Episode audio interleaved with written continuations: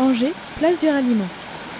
Pour vous, qu'est-ce que la solidarité La solidarité, c'est être près de ton prochain, de l'aider dans, la, dans, dans des difficultés. C'est l'entraide de tout le monde, euh, les uns avec les autres, la fraternité. C'est être à l'écoute des autres, être prêt à les aider. C'est tendre la main vers l'autre et euh, lui apporter euh, la compagnie euh, et tout ce qu'on peut apporter de bien quand on peut aider l'autre. Quand euh, bah, par exemple on voit quelqu'un dans le besoin puis on l'aide. et- D'être unis pour une cause et de, de pouvoir se rassembler tous autour d'un même problème pour pouvoir aider et rendre service. De faire ce qu'on peut pour euh, aider quelqu'un et par le biais autre que donner de l'argent par exemple. Ça peut très bien donner à manger, l'accompagner pour des démarches. Bah, D'être solidaire, de porter aide à des gens euh, qu'on connaît pas forcément. Déjà, je dirais qu'on trouve la solidarité un peu partout, dans les relations euh, amicales euh, ou familiales.